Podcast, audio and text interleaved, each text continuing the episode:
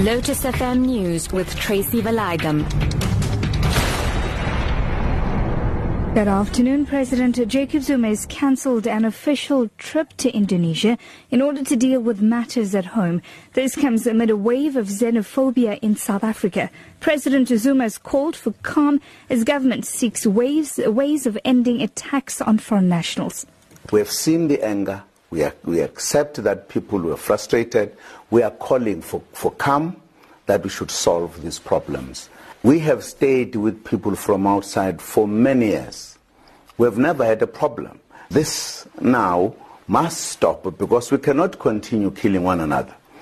As Africans belonging to the same continent, we need to find a way. And the government is working hard to find a way where there will be coexistence.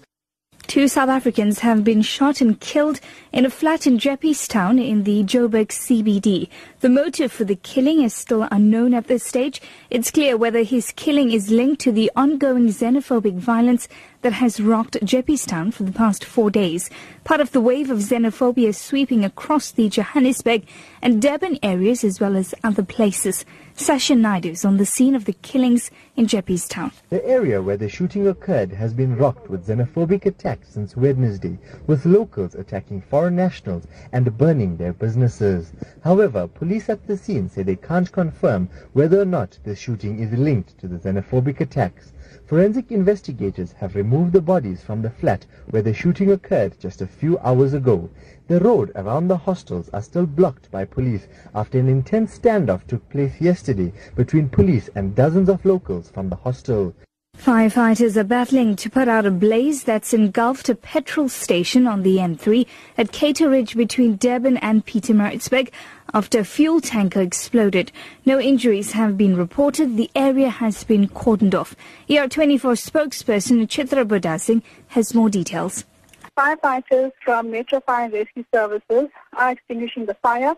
It is understood that a truck and bakkie close to the tanker also caught alight. The exact cause of the incident is unknown. However, authorities were on scene for further investigation. DA parliamentary leader Mmusi Maimane is confident of victory at the party's National Congress to be held next month in Port Elizabeth. Maimane has officially accepted nomination to stand for the position of party leader, which Helen Zille will vacate at the Congress. Delegates attending the Western Cape Provincial Congress in Goodwood, Cape Town, cheered him after he announced that he was standing for the position. Maimane says he is, he's in the good race to win. I, I'm in it to win it, as they say.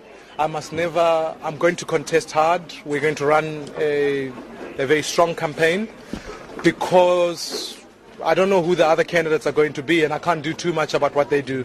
I've got to get before as many candidates as possible, as many people as possible, to communicate my candidacy, and we'd hopefully come 20, come, come, come the 9th of May, the 10th of May, we should secure the majority.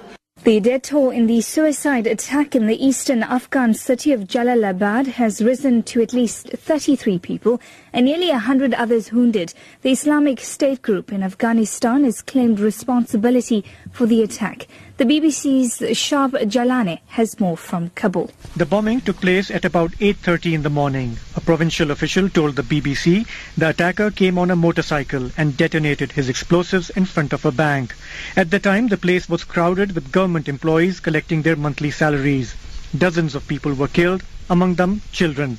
It's being seen as a major attack in Jalalabad and it comes at a time when the Afghan government is anxious to start some kind of peace talks with Taliban militants. Your top story at 2 o'clock, President Jacob Zuma has cancelled an official trip to Indonesia in order to deal with matters at home. For Lotus FM News, I'm Tracy Valaydham. I'll be back with more news at 3 o'clock.